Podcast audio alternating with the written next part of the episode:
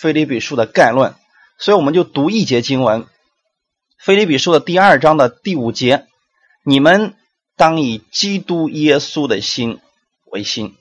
啊，这是我们今天给大家以这个为题目也好，或者为中心也好，通过这一节经文，我们来概括一下腓立比书的大概所写的内容是什么。我们知道保罗时代的菲利比啊，它是一个非常繁华的一个地方，它是罗马帝国的一个殖民地和军事驻防城。它的原名叫哥尼提市，主前三百五十七年的时候啊，然后由马其顿王腓力重建，然后改为菲利比。他的儿子亚历山大，大家都知道吧？勇猛善战，扩张国境。东到印度，西到希腊，南到埃及，北边到黑海。到主前的一百六十八年，希腊全境被罗马吞灭，菲利比城啊就归了罗马政府来统治了。所以他的政治制度都是照着当时罗马政府的体制而定的。呃，在这个城里边有人民自选。但是他的行政、司法、军事啊，其实都是属于罗马政府来管辖的。菲利比这个城市是小亚细亚与罗马帝国就是通商的一个要塞，你也可以理解为它是当时的一个贸易中心。只是后来的时候呢，衰败了，现在啊就剩下一片废墟了啊。所以现在就是供这个考古学家啊去那个看一些庙宇啊。一些遗址，还有当时的一些碑文，啊，知道当时呢，啊，这个当地的居民因为文化发达、地理位置重要，啊，他们是有很多的多神崇拜主义，所以这是菲利比给大家做一个简单的一个介绍啊。也就是说，当时保罗去传福音到菲利比的时候，这个城市是相当重要的一个军事驻防城，地理位置比较重要，所以保罗去那传福音呢。比较容易一点，比起在我们所说的以弗所呀或者耶路撒冷啊，要容易的很多了。因为这个地方呢，基本上就是呃由罗马帝国完全统治了。那我们看菲利比教会的一个建立啊，使徒保罗在第二次传道旅行当中呢，他就到达了比较远的特罗亚。在基督教宣教历史以来，这个是非常重要的一个日子。因为特罗亚就位于小亚细亚的西北岸，啊，它的这个对岸望去啊，就是爱琴海，与希腊是遥遥相对。诶，大家可能知道，在这个《以使徒行传》的十六章的第九节的时候，就有一天晚上啊，保罗看见异象了，他看见一个马其顿人，然后在异象当中呢，就呼叫保罗说：“请你到马其顿过来帮助我们。”其实当时呢。呃，保罗是特别愿意去亚洲传福音的，但是那个时候圣灵禁止了，所以在意象当中呢，保罗就看到了一个马其顿人，去邀请他去马其顿去传福音，所以保罗便立刻与提摩太、还有路加以及希拉就到了马其顿去了，也就是说，他们首先到达了欧洲的尼亚波利。然后再进入内陆的菲利比。具体的来讲，就是我们知道啊，实际上在欧洲建立的第一个教会，它就是菲利比教会啊。因为菲利比城是当时的一个住房城，有罗马军官管辖，城中的居民啊享有罗马公民的权利和特权，而保罗呢，恰恰他有这个特权，所以保罗在安息日的时候啊。他就带着他的童工们就到了河边啊，可能当时呢，在这个城市当中啊，犹太人并不多，所以说，呃，他也找不着这个犹太的会堂了。根据保罗过去的他的一个习惯来讲啊，如果说他去一个地方去传福音的话，他首先要去的一定是拉比或者是犹太会堂里边，先给犹太人传福音。但是到了菲利比这个地方的时候啊，他没有去犹太会堂。他是到了河边，有一些妇女呢，她经常在那里聚会祷告的地方。这是在《使徒行传》的十六章的十三节。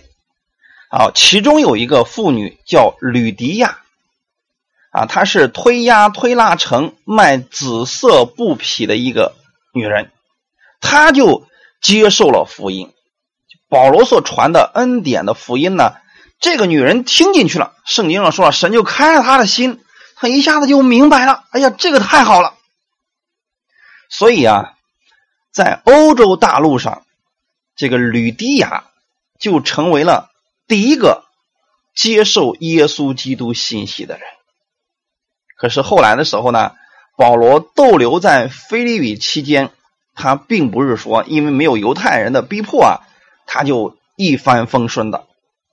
虽然没有犹太人逼迫了，但是却有当时的势力。我们刚才特别提到说啊，当地是有多神崇拜主义，所以当时有很多的这个巫鬼啊、邪术啊。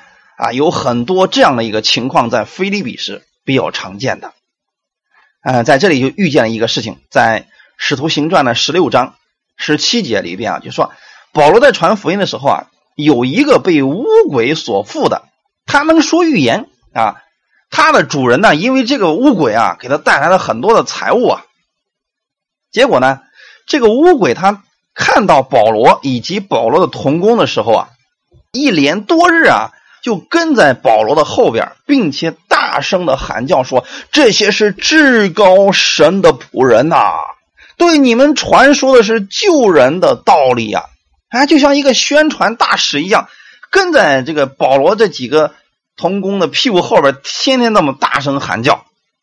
其实保罗不愿意接受一个被邪灵附体的人的见证，哎，保罗就觉得比较烦躁啊，所以呢，就吩咐这个鬼啊。从他身上出来，本身来说这是一件好事对不对？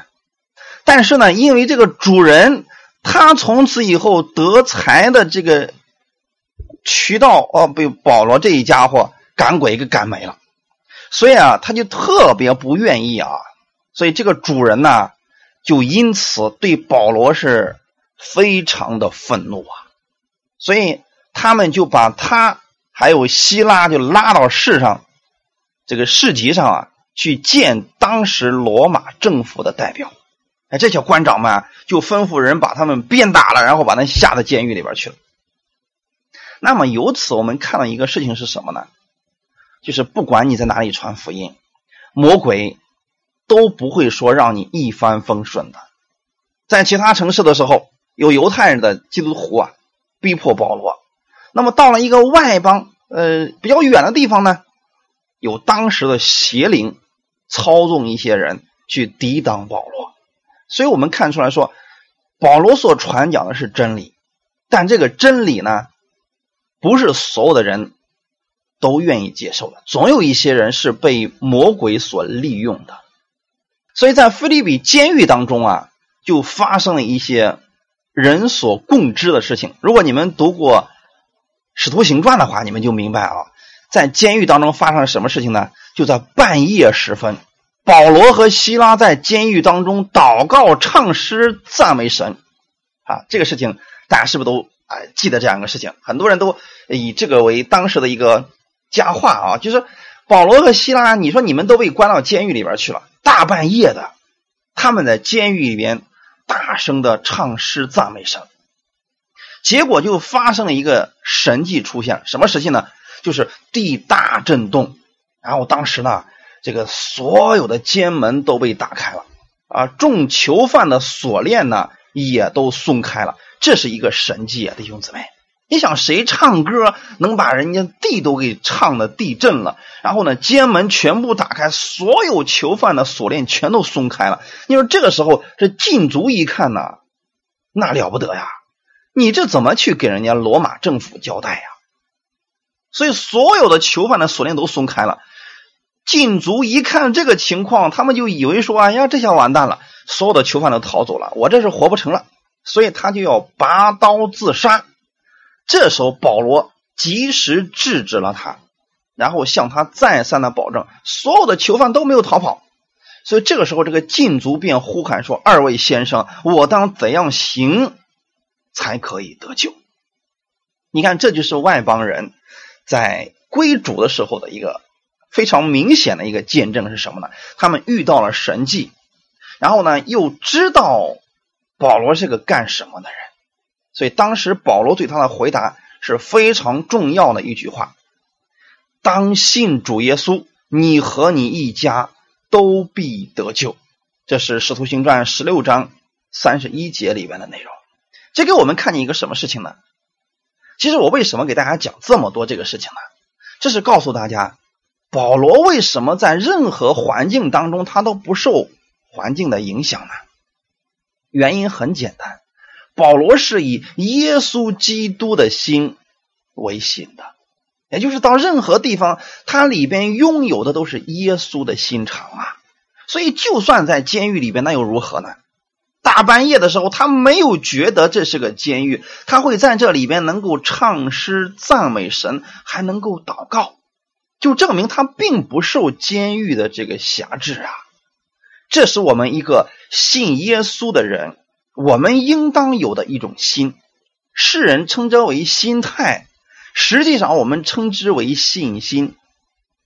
如果你拥有的是你的心，你的信心就会看环境，就会看人，就会看自己。你在哪里呢？你在监狱里边。你为什么进来呢？被别人冤枉的。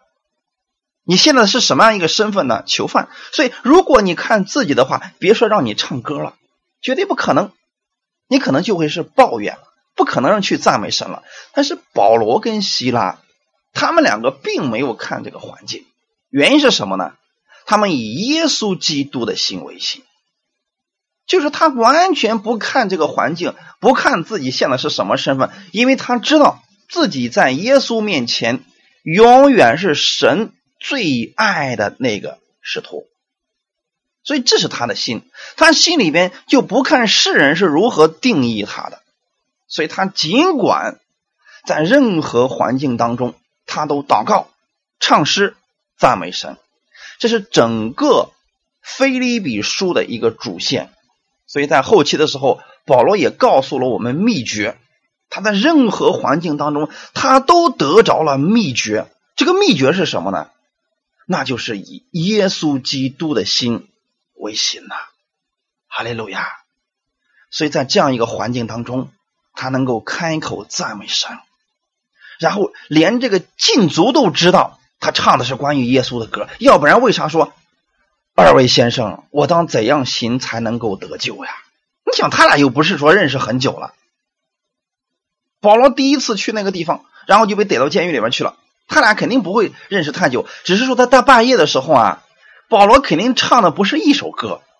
所以弟兄姊妹，我们不要去走一个极端，说下回我遇到问题，我也唱一首歌，我就等着地震呢。这是不正常的一种心呐，弟兄姊妹，我们要以耶稣基督的心为心。他的意思是什么呢？我们不知道保罗究竟唱了多少首歌，总之，在唱着唱着的时候，忽然就出现了地震。可见啊，当时保罗并没有对这群监狱里边的犯人还有这个狱卒去传福音，他只是唱歌。但是我们看出来了。这个禁足呢，他听着保罗跟希拉唱歌，他就知道他们是信耶稣的，所以就说了：“我们该怎么办才能得救啊？”保罗说了：“你当信主耶稣啊！”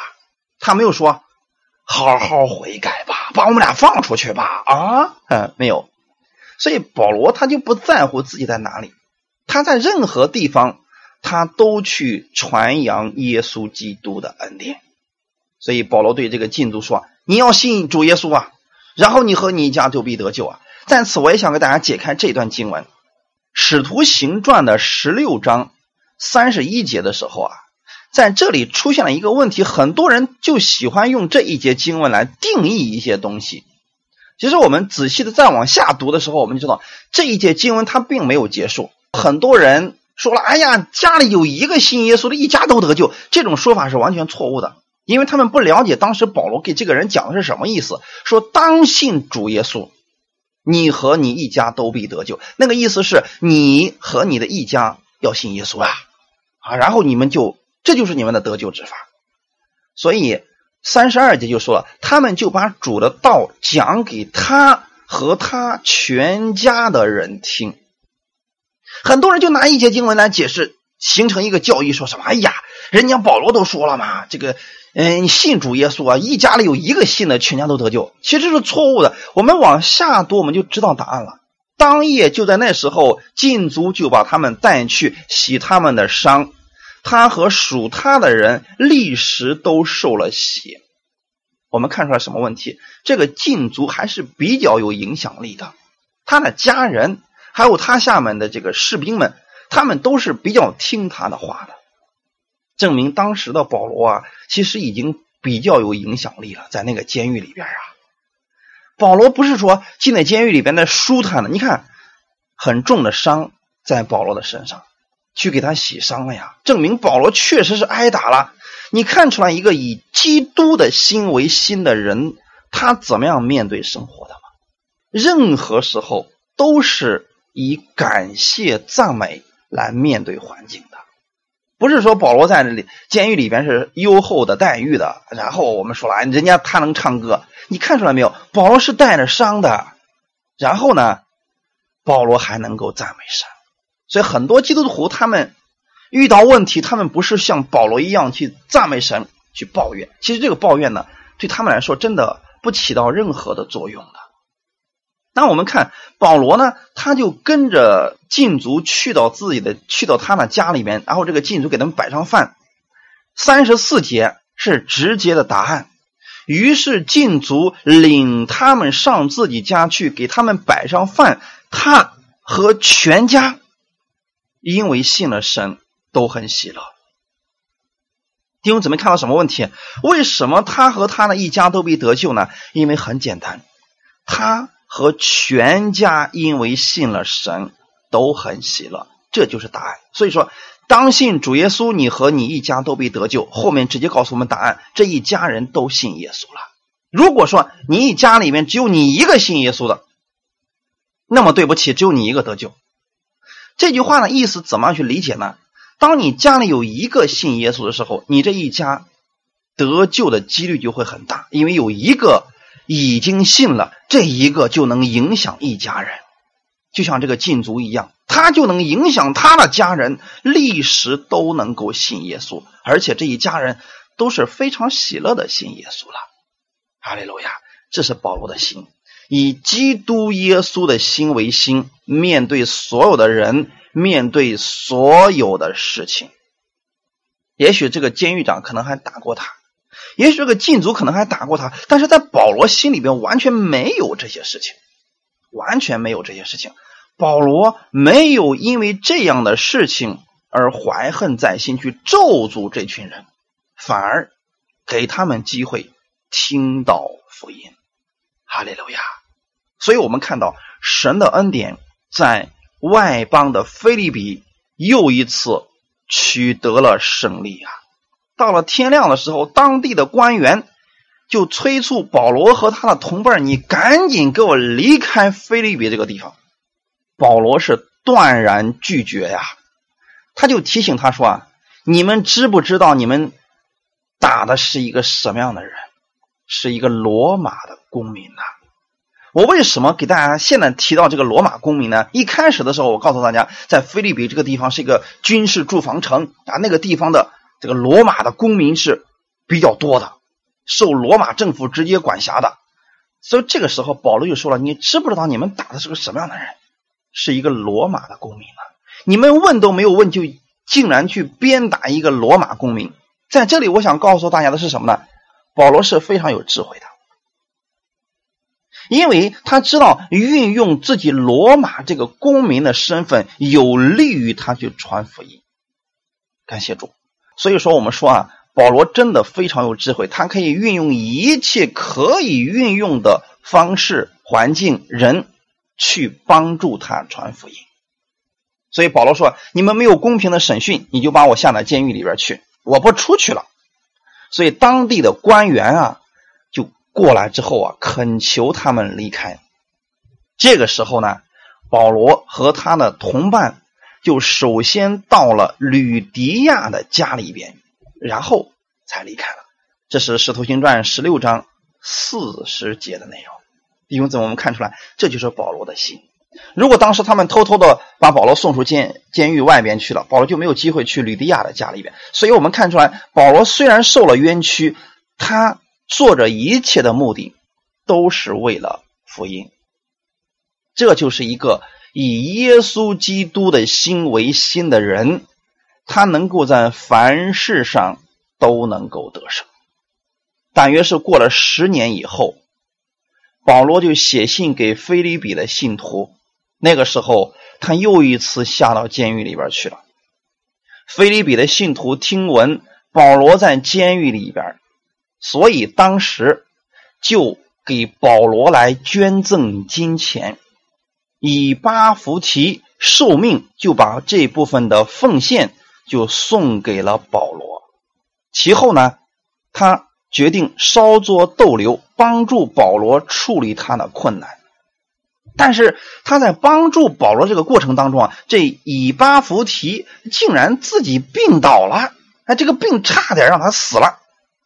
但是神怜悯他，他最后康复了，所以他后来就返回了菲利比，到了自己家乡的教会，就把保罗的这封感谢信也好，或者说这份安慰信。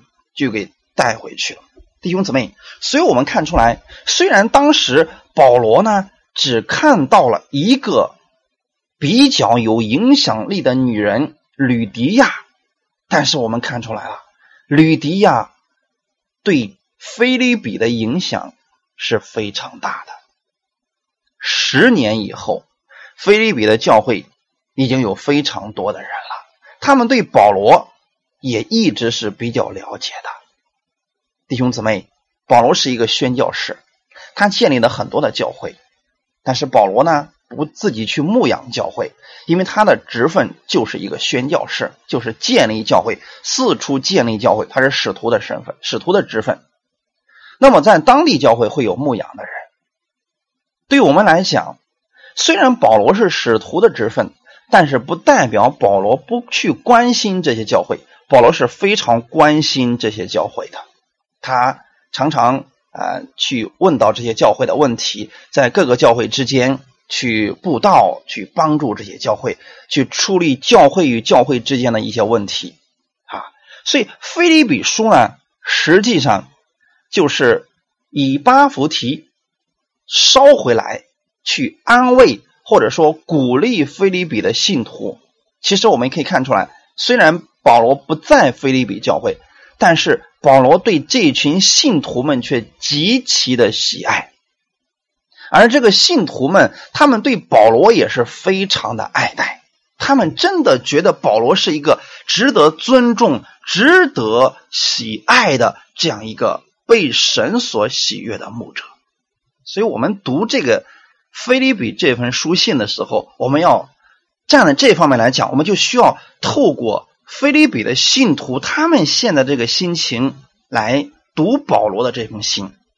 我们在读这封信的时候，我们透过保罗的角度来看的时候，我们知道说，保罗是透着这样的一种心情来安慰菲利比的信徒。其实两方都是非常互相爱惜的。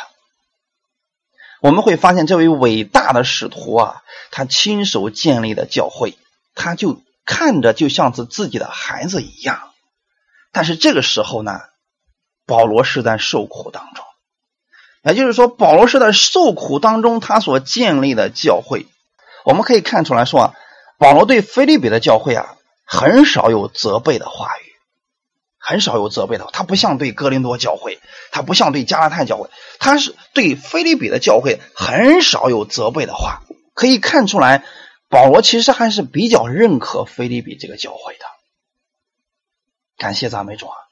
那么在这里我们可以看出来，这个保罗呢，他对菲利比教会他有这样的一个喜爱，其实还是有其他的一个原因的，就是保罗想借着这封书信表示对菲利比教会的一个感谢，因为他们知道保罗下监以后啊。那么他们开始筹集这个奉献款，然后派一位童工以巴弗提就送给了保罗，并且告诉以巴夫提，你要照顾保罗在监狱当中的生活。这个跟我们上次所分享的这个以弗所的教会又不太一样了。以弗所教会的信徒，他们听说保罗下监了，其中有很多人就开始怀疑保罗是不是真的出问题了。那保罗就赶紧派人去安慰以以弗所的教会。但是你看啊，在菲利比教会同样遇到这样一个问题的时候，菲利比的教会是立刻行动起来。然后呢，他们马上筹筹集这个奉献款。他知道保罗有需要，所以呢，就差派童工以巴弗提就送给了保罗，并且去照顾保罗在监狱当中的生活，并且这位忠心的以巴弗提竟然差点把他自己去照顾保罗，自己差点给整死了，几乎致死。我们看出来，真的啊，这以巴弗提也真的够实在了啊，去照顾别人又不爱惜自己了。但是后来真的感感谢神的恩典，他痊愈了，所以保罗就定义差以巴弗提回去啊啊，告诉菲利比教会的信徒啊，哎，你们不要担心，哎，也告诉这些信徒们说，你们打发来的这个使者以巴弗提啊，他太尽忠了呀，他对我的照顾实在是无微不至啊。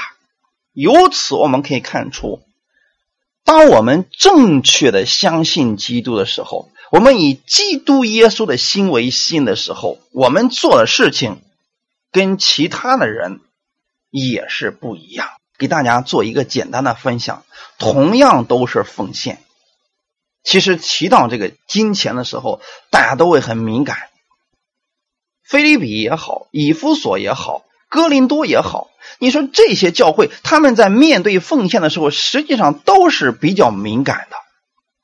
话说回来，在我刚刚所说的这些教会当中啊，其实最有钱的当属哥林多教会了。但是哥林多教会怎么样呢？他反而变成一个穷的，就是哥林多人是非常有钱的。嗯，在这些相比之下，菲利比的这些教会的信徒，他并不是说特别的富足啊，但是他却是帮助保罗最多的一个教会。在奉献上，在供应上，他们帮助保罗是最多的。弟兄姊妹可知道吗？保罗对菲利比教会对他事工的这个奉献做了以下的一个评价。保罗称这个为极美的香气。这是第四章十八节的内容。但我样样都有。并且有余，我已经充足，因我从以巴弗提受了你们的馈送，当做极美的香气，为神所收纳、所喜悦的祭物。大家看出来没有？所以保罗这个时候呢，告诉菲律比的信徒们说：“我样样都有，并且都有余了，我已经充足了。为什么呢？因为你们。”对我的支持，你们对我福音事工的支持，我从以巴弗提受了你们的这个奉献，这是极美的香气啊，是神所喜悦、神所收纳的祭物。因为保罗在这时候告诉菲利比的教会的信徒们，你们都是献在了神的面前，这是极美的香气。而菲利比的信徒们，他们并不觉得说，我把我的钱给了保罗，让保罗去花了。他们也觉得说，这是奉献在神的面前了。其实，这是我们每一个信徒，我们至今应该有的一种奉献的态度，就是你不管你奉献了多少钱到教会的奉献箱，一旦你投进去了，你知道你是给神了。至于教会怎么处理这个钱，那是教会的事情，你不要再去干涉了，因为你干涉的话，就是干涉神的施工了，就是对神不放心了。为什么我要讲这个呢？在此，我想对比两个教会，同样都是帮助保罗，但是另外一个教会却因为奉献的事情给保罗带来了极大的困扰啊！这个就是格林多教会。格林多教会啊，对保罗的奉献，而且还怀疑说保罗这个家伙把我们奉献的钱都给贪污了，都给花了，让保罗是极其的伤心呐。所以在格林多前书第九章三到四节就说了：“我对那盘问我的人，我就是这样分诉。难道我们没有权柄，靠着福音吃喝吗？”你看，保罗他传福音的目的是什么？以基督耶稣的心为心，就是为了福音传遍天下，能够让更多的人明白耶稣基督的恩典。但是哥林多教会的信徒，他们奉献的本身不多，但是呢，他们还去盘问保罗，说：“你是不是把钱都给自己给花完了呀？是不是你这个来回旅游都给花光了呀？”他们去盘问保罗，所以保罗说：“难道我没有权利靠着福音吃喝吗？”在第七节到第八节也说了，有谁当兵自备粮饷呢？有谁栽种葡萄园不吃园里的果子呢？有谁牧养牛羊不吃牛羊的奶呢？我说这话其实照人的意见，律法不也是这样说的吗？你看保罗的这个心里边是何等的无奈呀！对，面对他所建立起来这个哥林多的这个教会的信徒们，他实在没有办法面对这群信徒，说你们怎么会有这样的想法呢？我是一个全职服侍的人呢，有谁当兵自己还拿着粮食去呢？所以说，在这些问题上，他们对保罗却是常常怀疑的。他们自己不奉献，常常怀疑。所以你会发现在教会当中，不奉献的人却常常怀疑，这就是原因。而且那些真正去奉献给神的，他们从来不怀疑，是不是很有意思的一个事情呢？格林多教会他们的恩赐很多很大。但是问题也特别多，骄傲也特别多，这个怀疑也特别多，特别对保罗的事工也常常怀疑，抵挡的还真是这个教会的人。所以哥林多前书第九章十三到十四节就说了：“你们岂不知为盛世劳碌的，就当吃殿中的物吗？伺候祭坛的，就分领坛上的物吗？主也是这样命定，叫传福音的靠福音养生。感谢主。”透过这些事情，我们可以看出来，保罗这样一个以基督耶稣心为心的人，他也伤心了啊！因为哥林多教会的人有恩赐，但是生命太小，用世人的眼光来看这些属灵的事，所以哥林多教会的纷争特别之多。我为什么把哥林多前后书我要放到后面来讲？就是这个原因，我不想把这个纷争的事情先讲出来，所以我先给你们讲那个好的榜样。菲利比教会啊，真的是一个非常好的榜样啊！弟兄姊妹，这就是我们看出来两个教会一对比，都是保罗所建立的，但是里面的人不一样。你说信息领受都是一样的，为什么活出来的生命就这么差、这么大呢？其实就在这里，一个是以耶稣基督的心为心在活着，另外一个是血气的活着。格林多教会的信徒其实真的是凭着血气在活着，这就是保罗对他们的评价。感谢赞美主啊！格林多后书的十一章八到九节也说：“我亏负了别的教会，向他们取了工价来给你们效力。”指的是哪个教会呢？就是菲利比教会啊！所以我们读完格林多后书十一章八到九节，我们就明白了：我亏负了别的教会。向他们取了工价来给你们效力。我在你们那里缺乏的时候，并没有累着你们一个人，因我所缺乏的，那从马其顿来的弟兄都补足了。我向来凡事谨守，后来也必谨守，总不至于累着你们。看到什么事情了没，弟兄姊妹？保罗发觉的是，哥林多教会的人数虽然多，但是呢。信心、爱心比起菲利比的教会差的不是一点儿啊！所以保罗在面对这样一个教会的时候说：“啊，说你看我恢复了别的教会，我从别的教会拿着他们的奉献过来帮助你们，我极其缺乏的时候，我都没有向你们一个人开口要我一分钱的，因为我缺乏的马其顿来的弟兄都不足了，所以我向来凡事谨守，不至于累着你们。意思是什么呢？”我都不敢向你们哥林多教会的信徒开口提奉献的事儿，我不提奉献，你们都盯着我呢。我要再提奉献，你们都不知道该怎么样的，翻天了。所以这就是两个教会。从此我们可以对比出来，看出来，菲利比教会确实保罗非常喜悦，因为他们真的是以耶稣基督的心为心在活着。阿门。感谢赞美主。但是保罗其实还是发现了菲律比教会他有一些小小的问题的，所以保罗借这样的一个机会来更新他们，来帮助他们。我们在说这样一个意思是什么呢？每一个教会都有问题，这是必然的事情。只是有的教会呢问题大一些，有的教会呢问题小一些。但是弟兄姊妹要记得，信错了才是最危险的。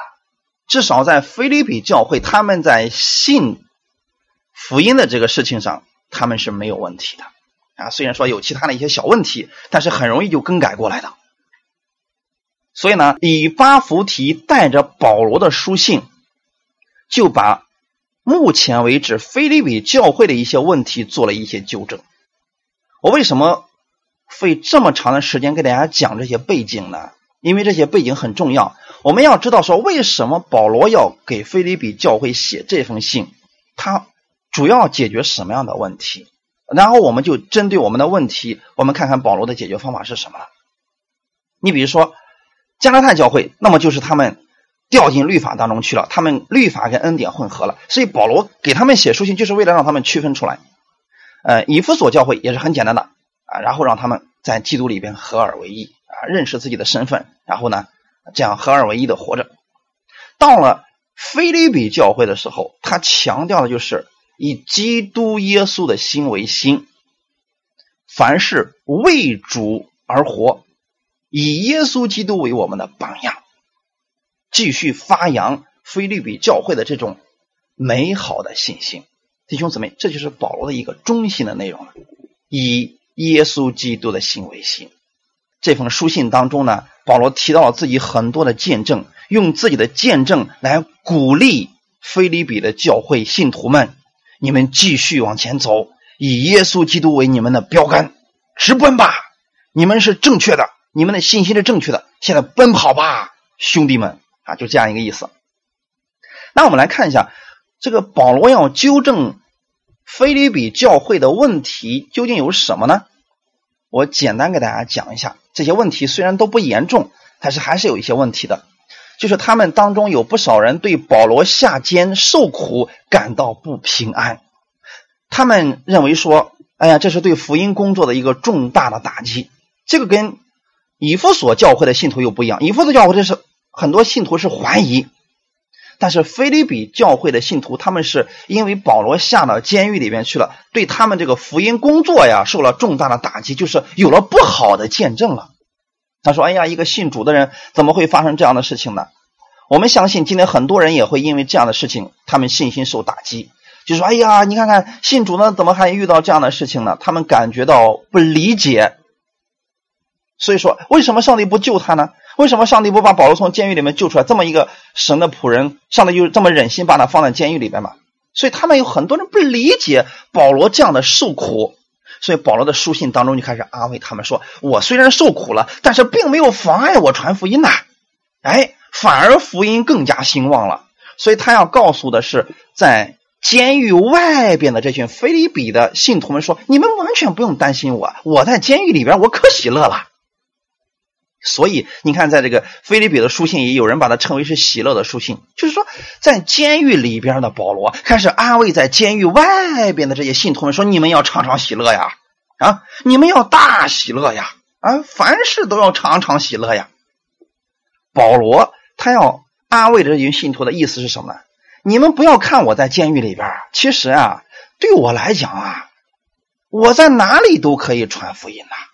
并没有妨碍我做神的施工啊，反而呢，监狱里边啊，我倒遇到了一些更重要的人物，哎，我反而能够给王去传福音了。你说这是个好事啊，对不对？所以弟兄们，不要为我在监狱里面受苦，你们感觉到不安，这是一个好事啊。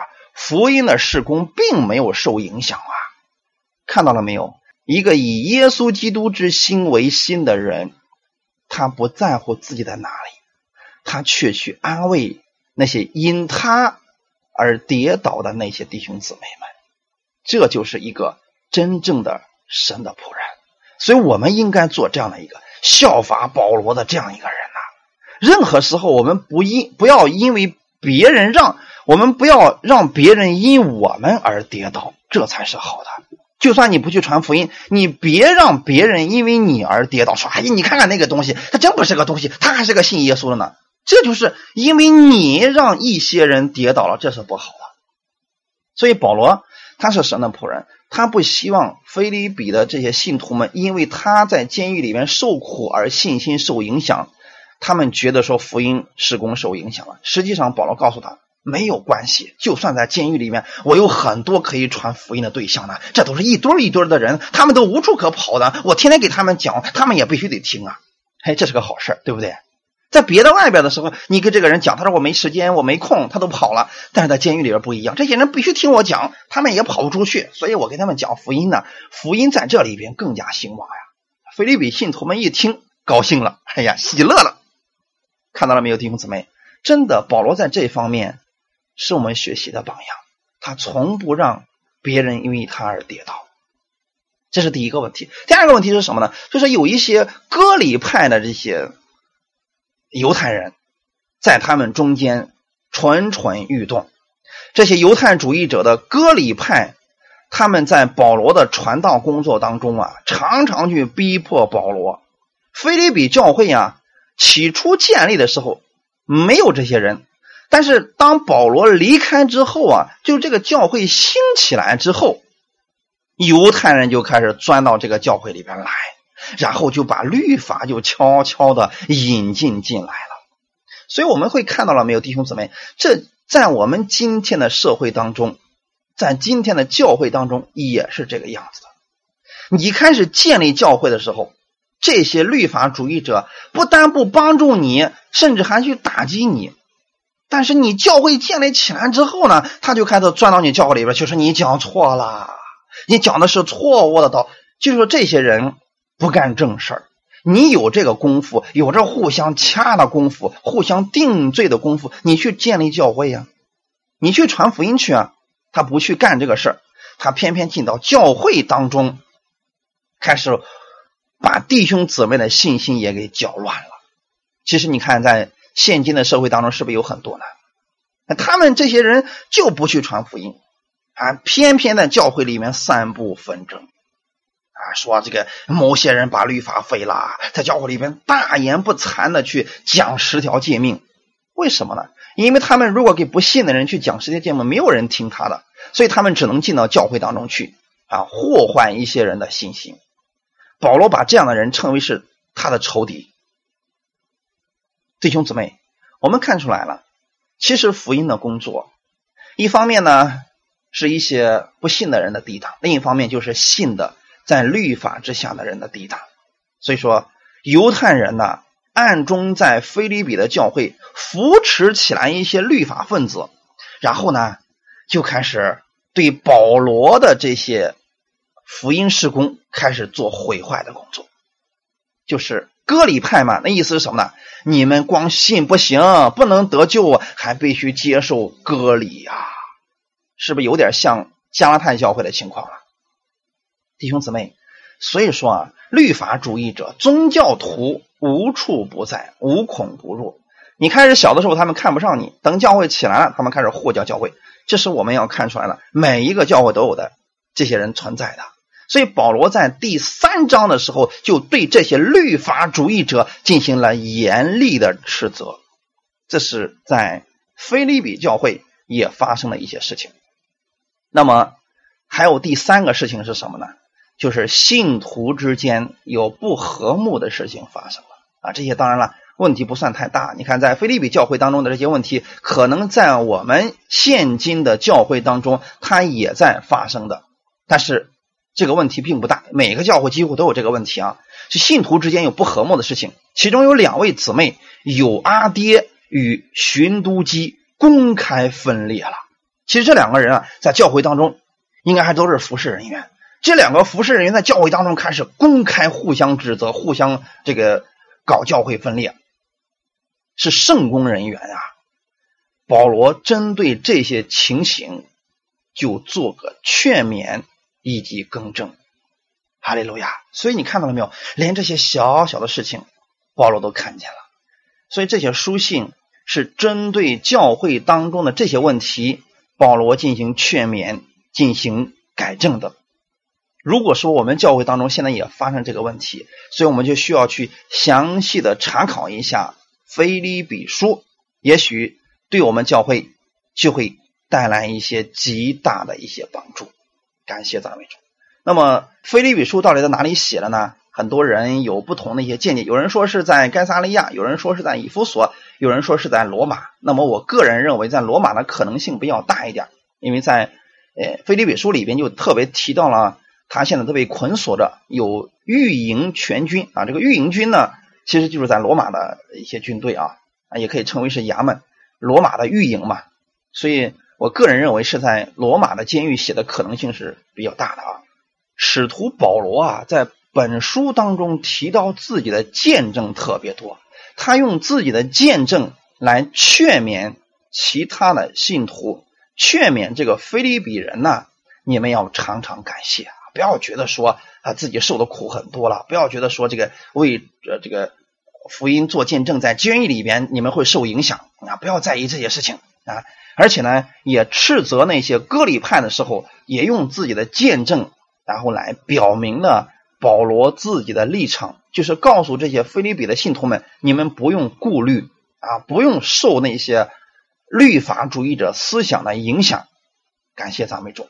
里面又特别提到了耶稣基督的降卑与升高，就是第二章啊。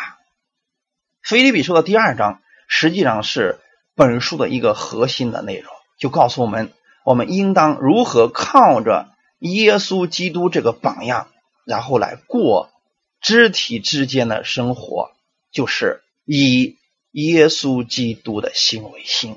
当你耶稣基督的心为心的时候，你就不再惧怕所有的环境。当你耶稣基督的心为心的时候，你遇到任何事情都可以常常喜乐了。阿门。所以整个以夫所书，其实在前面的时候，第一章的时候告诉我们，我们要为基督而活，就是以基督的生命，以基督的生命为我们的生命，去兴旺福音。去解这个异果啊，这样的一些事情，其实都是以基督耶稣的心为心嘛。那么到了第二章的时候，就告诉我们要以基督为我们的榜样啊，就是效法耶稣基督啊，他怎么样谦卑，怎么样顺服，怎么样去爱人。我们以效法基督成为我们的榜样，其实还是以耶稣基督的心为心。然后到了第三章的时候呢，就告诉我们说要以耶稣基督为至宝啊，就是这个世界呀。那都不算什么，你已经得到了个最好的宝贝，就是耶稣基督啊！所以你要以耶稣基督的心为心，然后怎么样呢？丢弃万事，直奔标杆。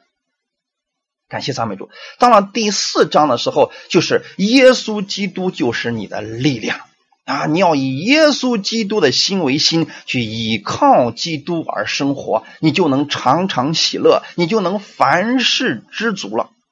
所以很多人把。菲利比书定为喜乐的书信，我个人更愿意以用以基督耶稣的心为心来定义这卷书的中心思想，就是当我们以耶稣基督的心为心去生活的时候，你才能活出基督的生命。当你耶稣基督的心为心的时候，去效法他的时候，你才能活出基督这个榜样来。当你耶稣基督的心为心的时候，你才能做到丢弃万事，才能朝着耶稣的标杆直奔。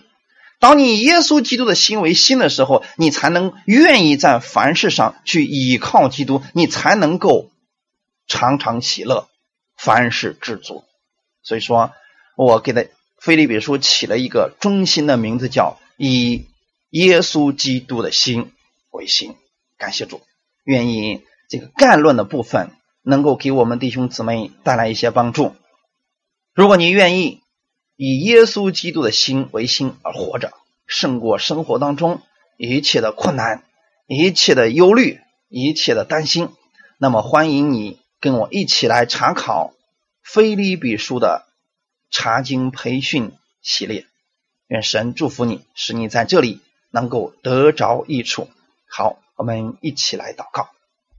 天父，我们特别感谢赞美你，谢谢你给我们这个时间，让我们一起分享了菲利比书的概要部分，让我们看出来了，保罗真的是一个以基督耶稣的心为心的人，他在凡事上都为了福音，都为了使更多的人能够听到耶稣基督的福音而活着。他是一个效法耶稣基督的人，因为保罗有一颗基督的心。天父，请把这样的心赐给我们，让我们的生活当中，我们用基督耶稣的心。来看一切，我们用耶稣的眼来看世人，来看所有的事情，你会帮助我们，让我们用耶稣基督的心来对待我们身边的弟兄姊妹，对待我们的朋友。这样的话，我们不会去看他们的缺点，我们只会看到他们身上的优点。因为基督，你不看我们的缺点，你看我们的优点，你看到我们相信你了，你又赐给我们一个身份。让我们成为了你所爱的那个儿女，我们为此而感谢你，谢谢耶稣，你一直这样的供应我们，一直这样来帮助我们，让我们每一个人，我们透过查考菲利比书，我们能学习以耶稣基督的心为心，在生活当中成为更多人的榜样，是耶稣基督的福音能够靠着我们传扬开来，是基督。你得着荣耀，是我们的天赋得着荣耀，感谢赞美你，奉主耶稣基督的名祷告，阿门。